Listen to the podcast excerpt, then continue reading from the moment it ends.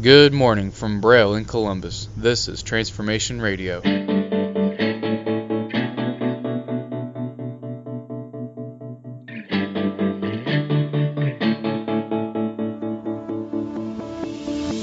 I want you as you are, not as you ought to be. Won't you lay down your guard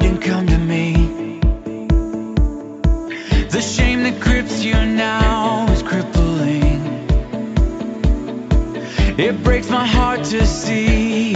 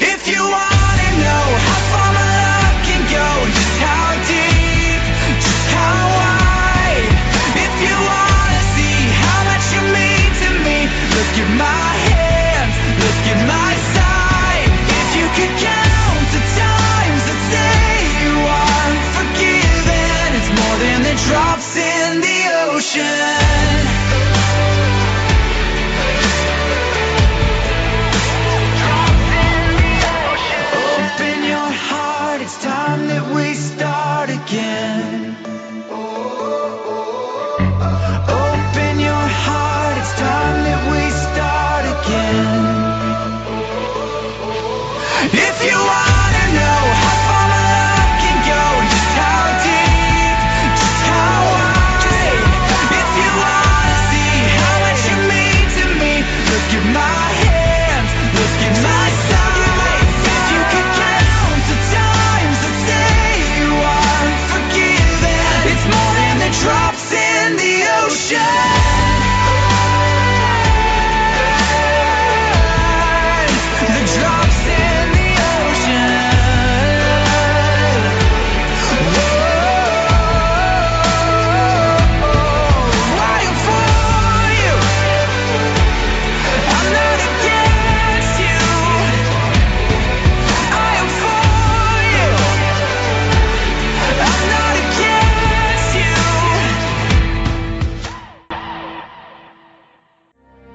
October 20th. Now, as we turn our attention to the reading of the New Testament, we'll be looking today into the book of 1 Timothy, chapter 5, verses 1 through 25. What causes problems in churches? Often it's people not getting along with each other.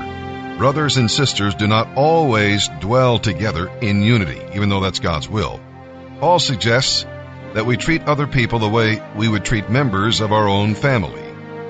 If the older people complain about things, deal with them as you would your father or mother, and accept the younger believers as brothers and sisters. This is simply a call to love others as God loves you. Now, not everybody who asks for help should receive it. That's right. Charity should begin at home, and church leaders must exercise discernment, lest they create more problems than they solve. Sometimes trouble comes because we believe reports that cannot be verified, or we show partiality, or we make decisions before getting the facts. Not every church member has a character as good as his or her reputation, so take care. And with that, we begin today's reading in the New Testament. October 20th, 1 Timothy chapter 5, verses 1 through 25. Never speak harshly to an older man, but appeal to him respectfully, as though he were your own father. Talk to the younger men as you would to your own brothers. Treat the older women as you would your mother, and treat the younger women with all purity as your own sisters. The church should care for any widow who has no one else to care for her. But if she has children or grandchildren, their first responsibility is to show godliness at home and repay their parents by taking care of them. This is something that pleases God very much. But a woman who is a true widow, one who is truly alone in this world, has placed her hope in God. Night and day, she asks God for help and spends much time in prayer. But the widow who lives only for pleasure is spiritually dead. Give these instructions to the church so that the widows you support will not be criticized. But those who won't care for their own relatives, especially those living in the same household, have denied what we believe. Such people are worse than unbelievers. A widow who is put on the list for support must be a woman who is at least 60 years old and was faithful to her husband. She must be well respected by everyone because of the good she has done. Has she brought up her children well? Has she been kind to strangers? Has she served other Christians humbly? Has she helped those who are in trouble? Has she always been ready to do good? The younger widows should not be on the list because their physical desires will overpower their devotion to Christ and they will want to remarry. Then they would be guilty of breaking their previous pledge. Besides, they are likely to become lazy and spend their time gossiping from house to house, getting into other people's business, and saying things they shouldn't. So, I advise these younger widows to marry again, have children, and take care of their own homes. Then the enemy will not be able to say anything against them. For I'm afraid that some of them have already gone astray and now follow Satan. If a Christian woman has relatives who are widows, she must take care of them and not put the responsibility on the church. Then the church can care for widows who are truly alone. Elders who do their work well should be paid well, especially those who work hard at both preaching and teaching. For the scripture says, Do not keep an ox from eating as it treads out the grain. And in another place, those who work deserve their pay. Do not listen to complaints against an elder unless there are two or three witnesses to accuse him. Anyone who sins should be rebuked in front of the whole church so that others will have a proper fear of God. I solemnly command you, in the presence of God and Christ Jesus and the holy angels, to obey these instructions without taking sides or showing special favor to anyone. Never be in a hurry about appointing an elder. Do not participate in the sins of others. Keep yourself pure. Don't drink only water. You ought to drink a little wine for the sake of your stomach, because you are sick so often. Remember that some people lead sinful lives, and everyone knows they will be judged. But there are others whose sin will not be revealed until later. In the same way, everyone knows how much good some people do, but there are others whose good deeds won't be known until later.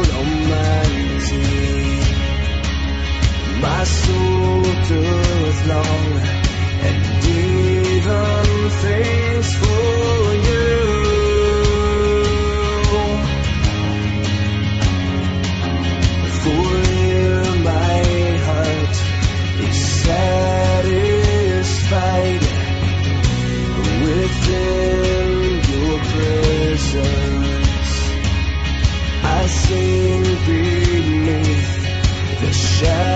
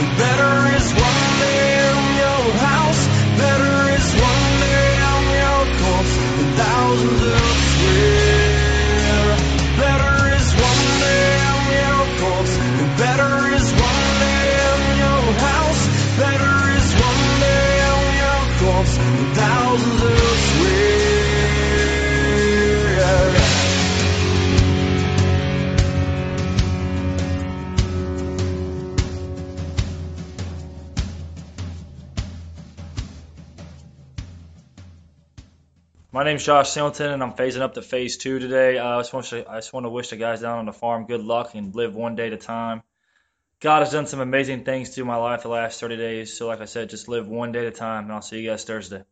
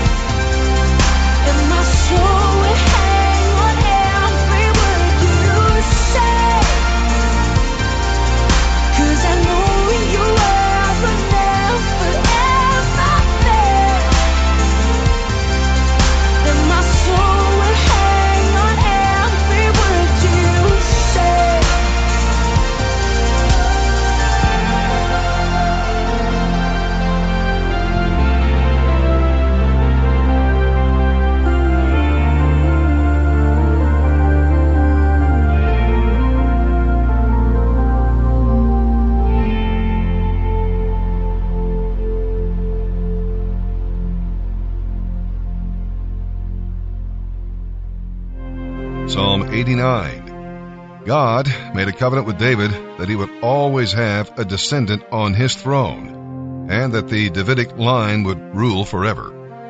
But Ethan, the Ezrahite, had a problem.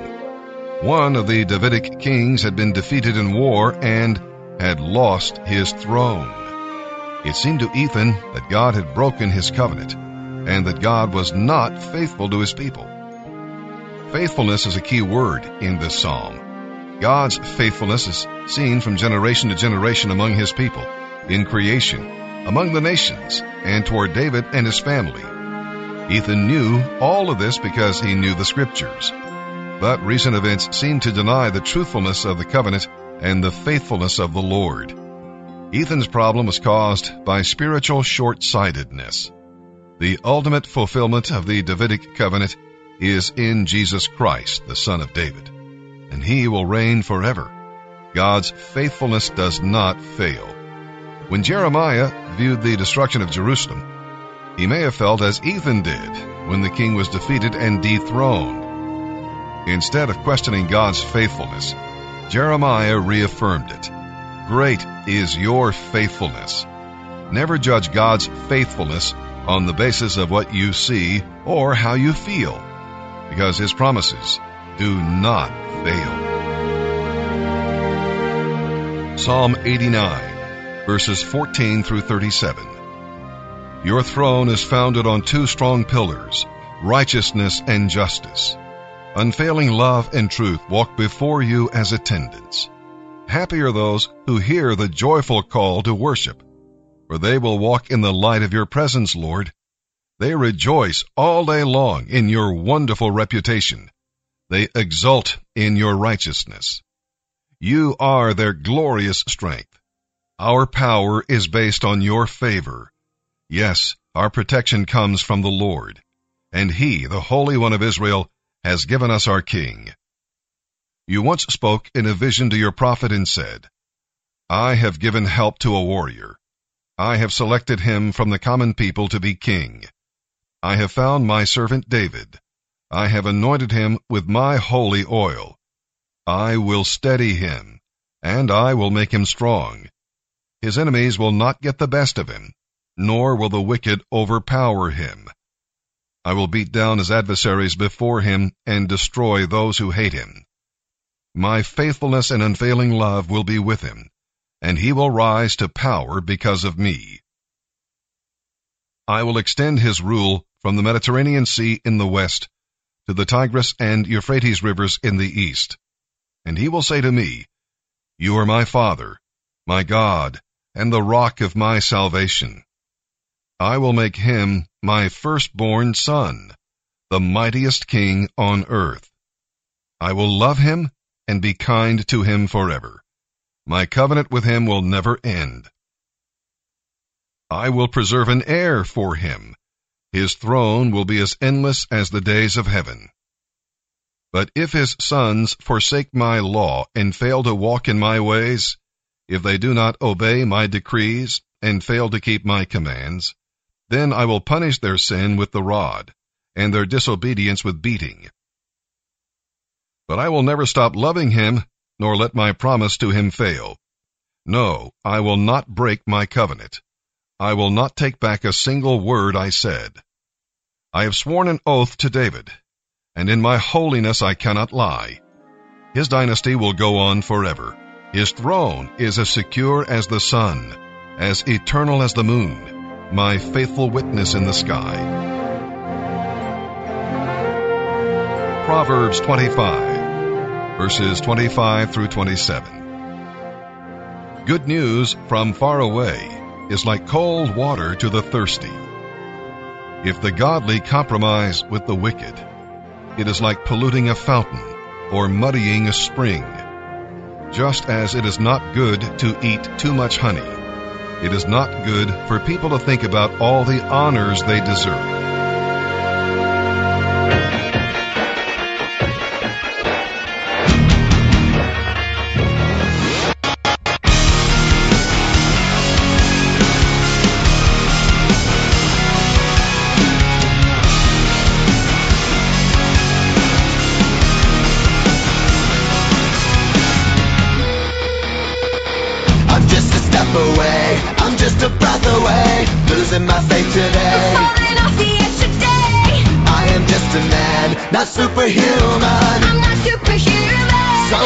Someone from the haze. It's just another war, just another family torn.